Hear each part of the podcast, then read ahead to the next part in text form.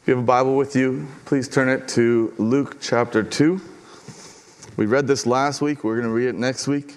This series is kind of all surrounding Luke chapter 2, starting in verse 1. In those days, Caesar uh, Augustus issued a decree that a census should be taken of the entire Roman world. This was the first census that took place while Quirinius was governor of Syria. And everyone went to his own town to register. So Joseph also went up from the town of Nazareth in Galilee to Judea to Bethlehem, the town of David, because he belonged to the house and line of David. He went there to register with Mary, who was pledged to be married to him and was expecting a child. While they were there, the time came for the baby to be born, and she gave birth to her firstborn, a son. She wrapped him in cloth and placed him in a manger, because there was no room for them in the inn. And there were shepherds living out in the field nearby, keeping watch over the, their flocks at night. An angel of the Lord appeared to them, and the glory of the Lord shone around them, and they were terrified. But the angel said to them, Do not be afraid. I bring you good news of great joy that will be for all people. Today in the town of David, a Savior has been born to you. He is Christ the Lord. And this will be a sign to you. You will find a baby wrapped in cloth and lying in a manger. Suddenly, a great company of the heavenly host appeared with the angel, praising God and saying, Glory to God in the highest, and on earth peace to men on whom his favor rests. When the angels had left them and gone into heaven, the shepherds said to one another, Let's go to Bethlehem and see this thing that has happened, which the Lord has told us about. So they hurried off and found Mary and Joseph and the baby. When they seen him, they spread the word concerning, uh, concerning what had been told to them about this child, and all who heard it were amazed at what the shepherds said to them. The word of the Lord. Last week, we started a series here at Chalmers called Why Christmas. It's a series that we're going to work on until the 23rd, and then we have two Christmas Eve services on the 24th, the one at 3 o'clock, which is going to be geared for, for younger children or families that have younger children. It's a little bit earlier in the day, and then one at 7 o'clock, which is our Christmas Eve candlelight service. Uh, both are going to be here at the church, and we would love your help to promote them, to invite your, your friends and your family. In the past, we've put out big mailings, and we're not going to do that this year. We're really going to rely on both social media, but also word of mouth, because what, we, what I really believe is that people are much more likely to come to church when they have been personally invited. So please personally invite to one of those services, preferably the one that you're coming to. However, you're welcome to come to either.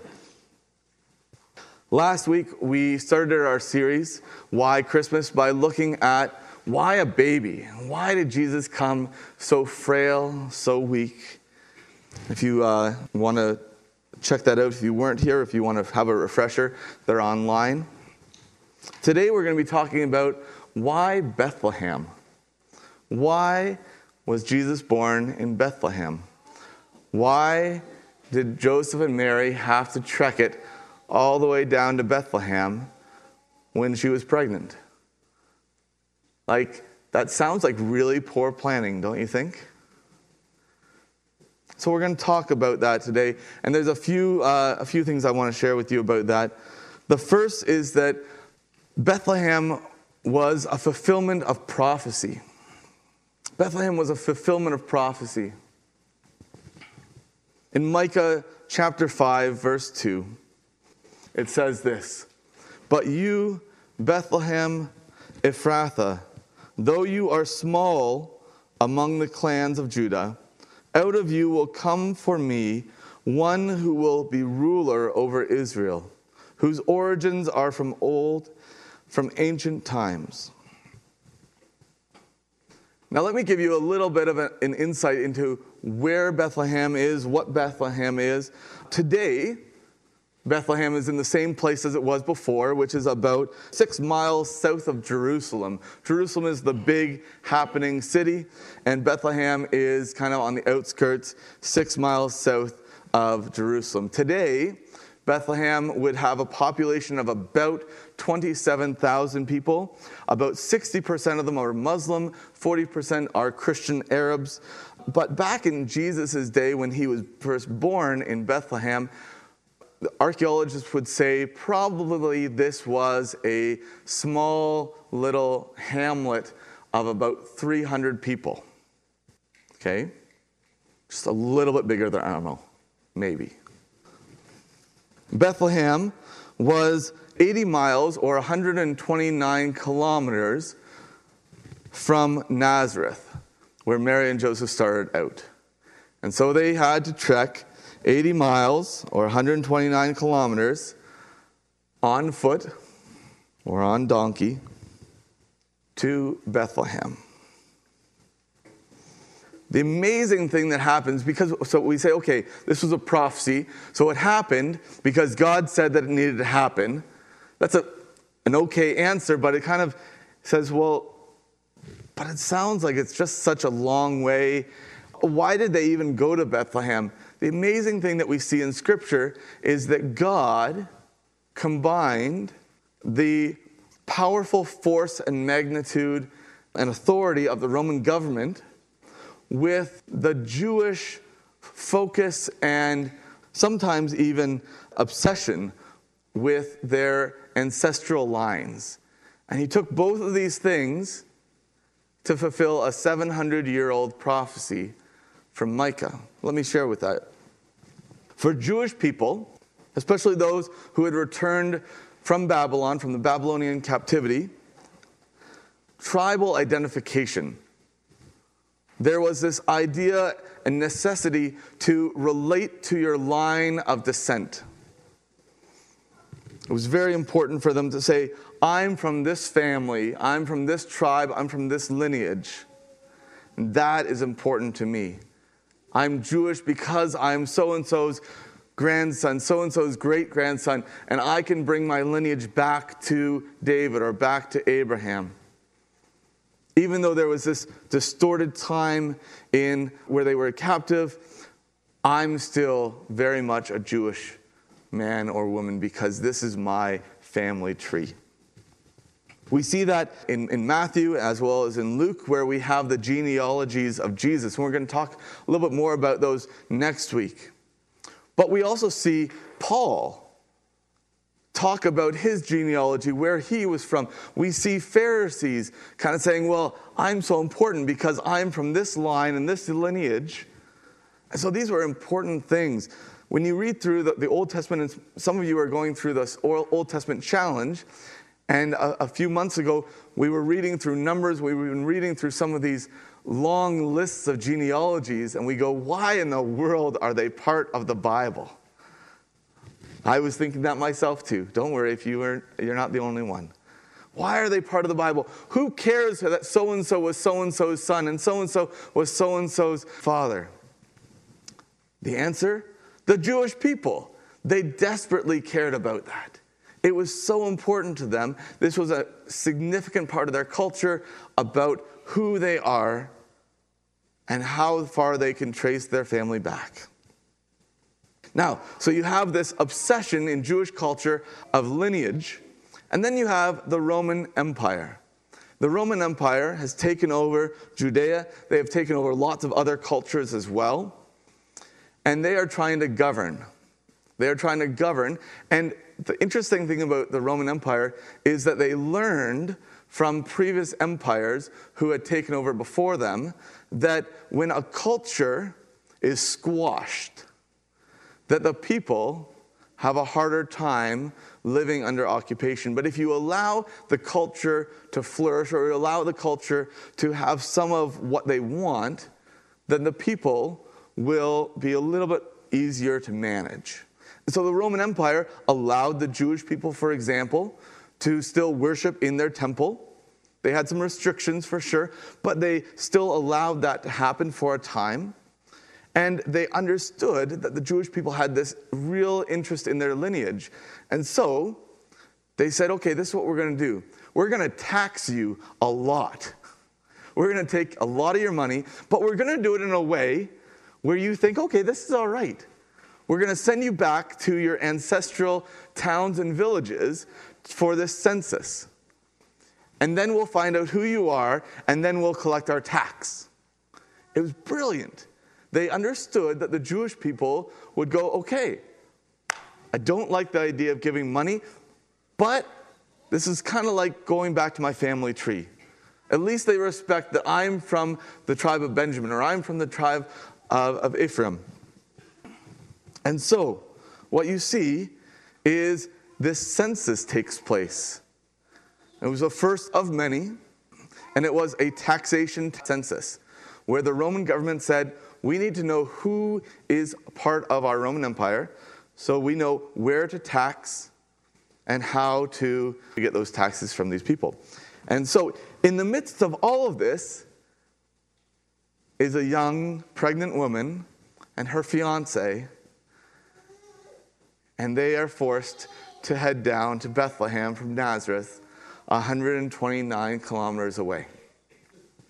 So, that's kind of part of the reason why Bethlehem. Why Bethlehem? Because it was a prophecy, and God used the structures and the systems and the cultures in place in order to bring about a 700 year old prophecy. Amazing.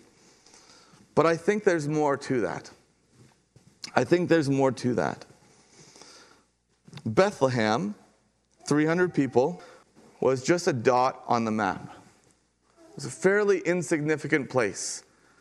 Yes, it was the city of King David. He had grown up there, but he didn't spend his time there. He then moved into kingship. He moved into the big city, and he prospered elsewhere.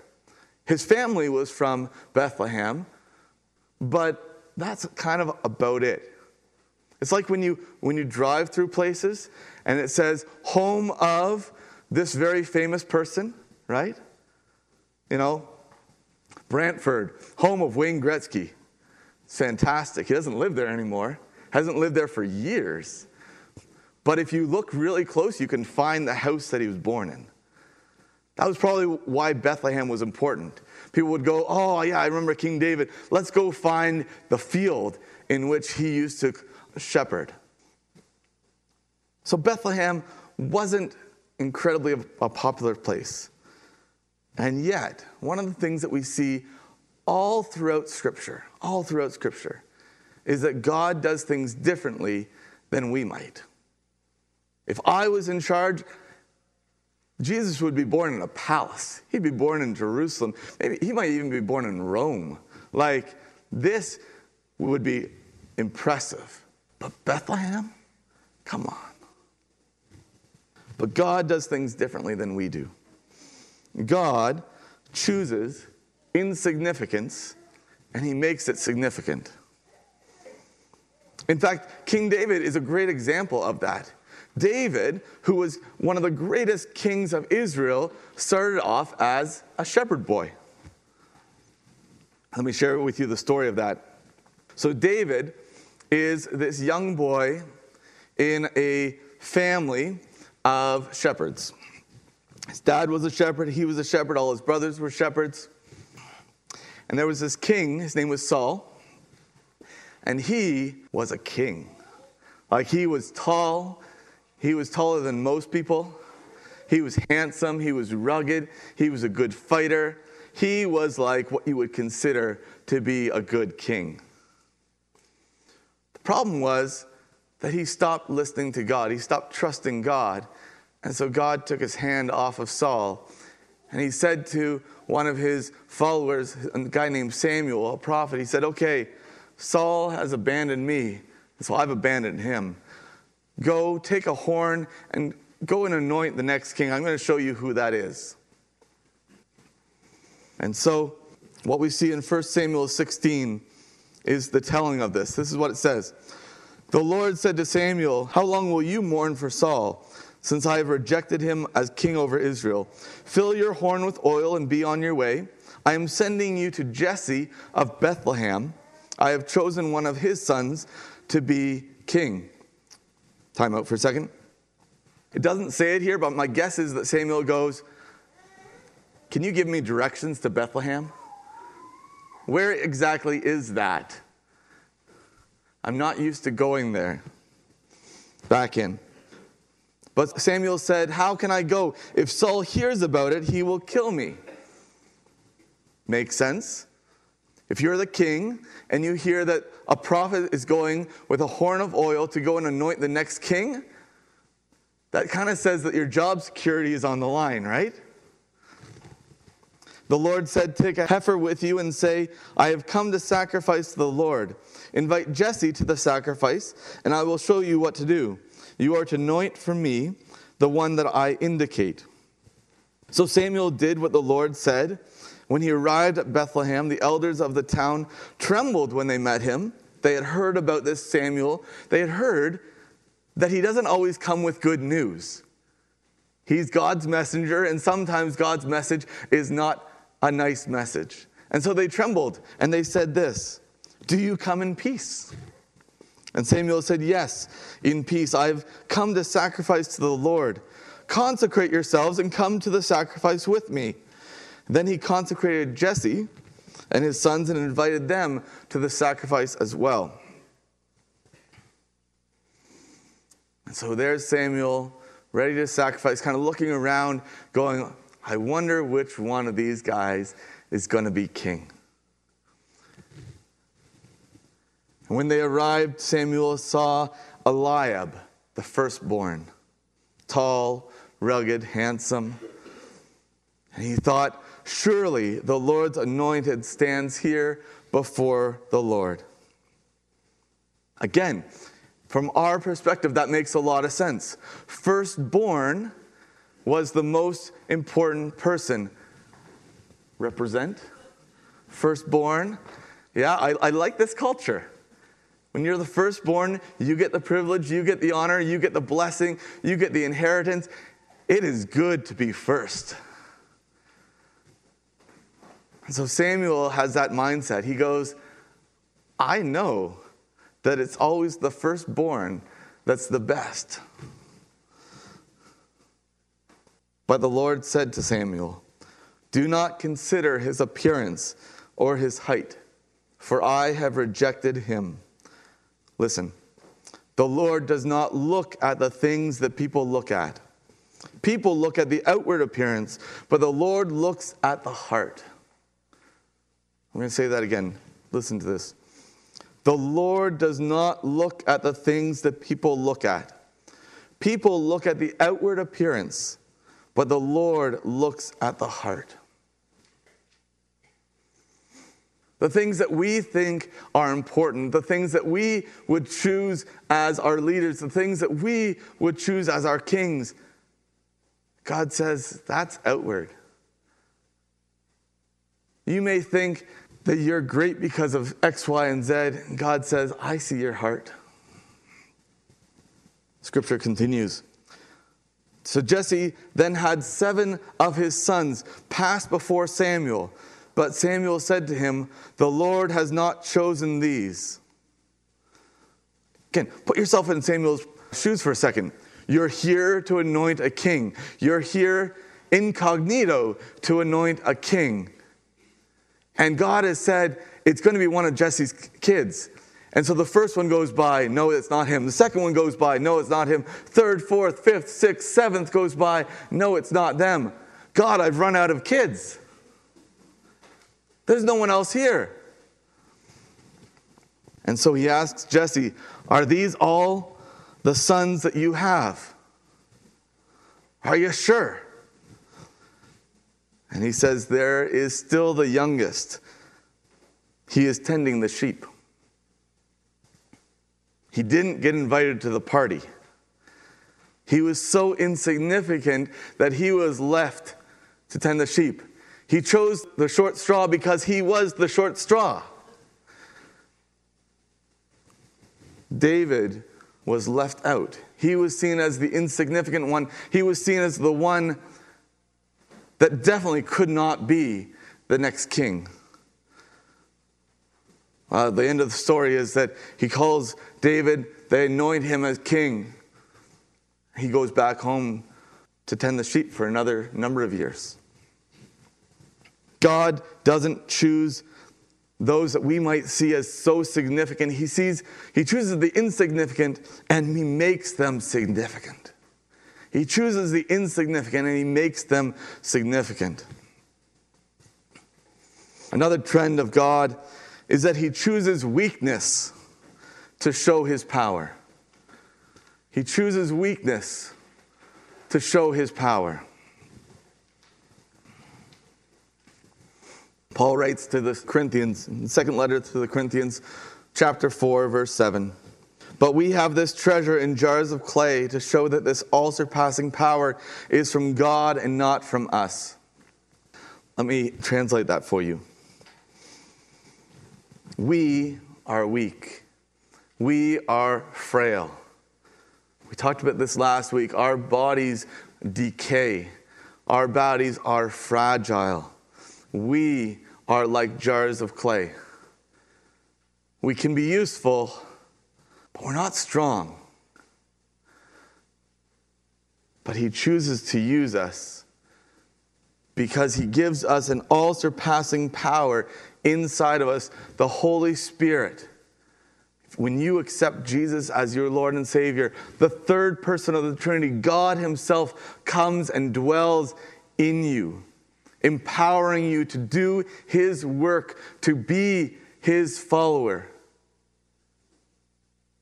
Paul says he does that because then we don't take the credit.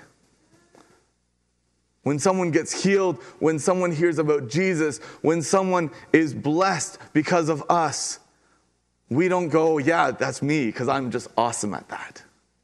We know that it's the all surpassing power inside of us, not ourselves. He places the Holy Spirit inside of us so that we can't take credit for it. He chooses weakness to show his power. And he's been doing that from the beginning of time. Let me just tell you a few people that he used who are fairly weak. Listen to this. Abraham, he was old. Elijah was suicidal. Joseph was abused.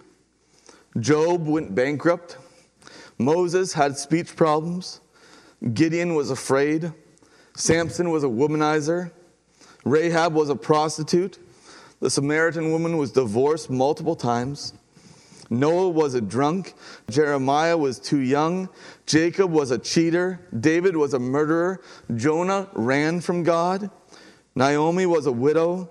Peter denied Christ three times. Martha worried about everything. Zacchaeus was small and money hungry. The disciples fell asleep while praying, abandoned Jesus, and Paul persecuted the church. Those are not strong people.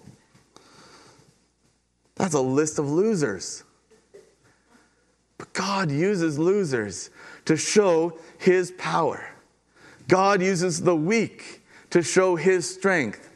God uses those that the world would say, I'm not putting my money on him, to show that it's God and not them. Let's read that list again.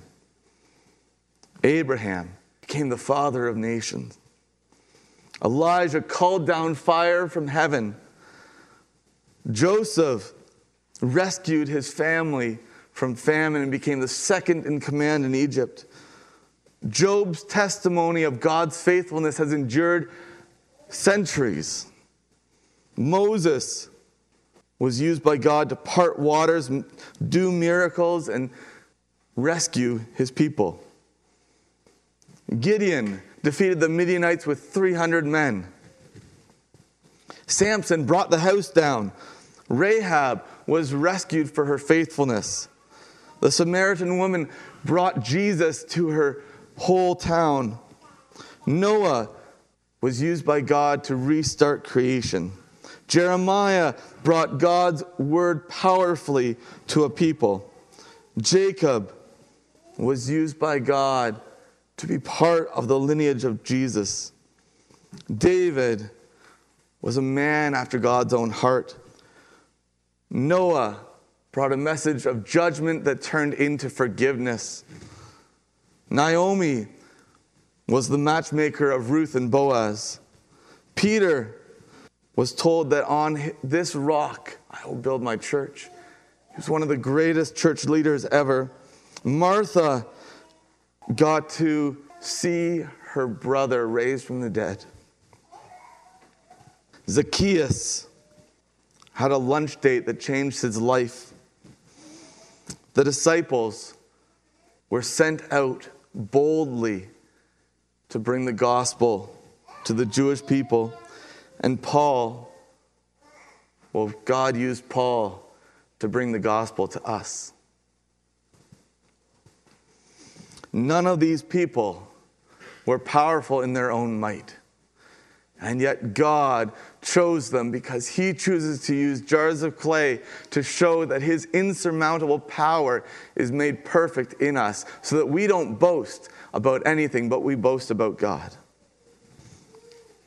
He doesn't take the powerful, He takes the weak. Last of all, God doesn't call the equipped, He equips the called. God doesn't call the equipped, He equips the called. Because probably right now, you might be sitting here going, in that list of people, they sound a lot more like me than I thought. If God can use them, maybe God can use me. And yet we have this idea in our minds that God still needs to use the people who have all the talents and have all the skills and have all the education and have it all together when really He doesn't call those who have it all together. He doesn't call those who are already and equipped. He calls those who are obedient and He says, I will equip you. My Holy Spirit is enough for you. If you will be obedient to me, you will do amazing things. Look at the disciples. They were fishermen, tax collectors, everyday Joes. And they changed the world because of the Holy Spirit. Paul writes this in 1 Corinthians 1. He says, Brothers and sisters, think about what you were when you were called. Not many of you were wise by human standards. Not many were influential. Not many were of noble birth. But God chose the foolish things of the world to shame the wise. God chose the weak things of the world to shame the strong. God chose the lowly things of this world and the despised things and the things that are not to nullify the things that are, so that no one may boast before him. Amen. So I want to say to you right now why did God choose Bethlehem? Because Bethlehem was insignificant and he made it significant. Because Bethlehem was weak and he made it strong. Because Bethlehem couldn't boast of itself, but it can boast of Christ. I don't know a ton of people who know where Chalmers Community Church is. Where's Armo? How do I get there? But God is using this church, this congregation, not because we have the best speaker, not because we have the best music, not because we have it all together, not because we are polished or perfect, but because we are authentic and humble, and God can use people like that. Because we are a church that says, God, you get the glory and not us. God, we want your name to be praised, not our own. Because we don't raise and, and wave the Chalmers banner, but we raise the kingdom of God banner. And we say, God is for your glory and yours alone. Because of that, God says, I can use a little church in the middle of nowhere to do amazing things for my kingdom. That's a church I can partner with. And he looks at you and he says, If you're willing, if you're willing not to take the glory, if you're willing to point to me, if you're willing to be used in amazing ways, then I can use you. I can work through you. I can do amazing things through your life if you're as humble as Bethlehem. Let's pray. Father, thank you. Thank you for your love. Thank you that you call us to follow you, to lay down our lives, and to live for you. God, I just confess right now for myself, for the people here, that we have that temptation to want to take the glory, that we have that temptation to want to be praised, that we have the temptation to want to be something big. But when we serve a God as big as you, we can't take the glory. We can't take the honor. We can't take the praise. It's you and you alone. So, Father, we just ask that you would forgive us. And right now, we pray that you would use us as jars of clay, that you would put your treasure in our lives, that we would recognize that treasure in our lives, that all surpassing power is from you and not from us, and is for you, not for us. We thank you for that, Lord. Lord, we pray all this in Jesus' name. Amen.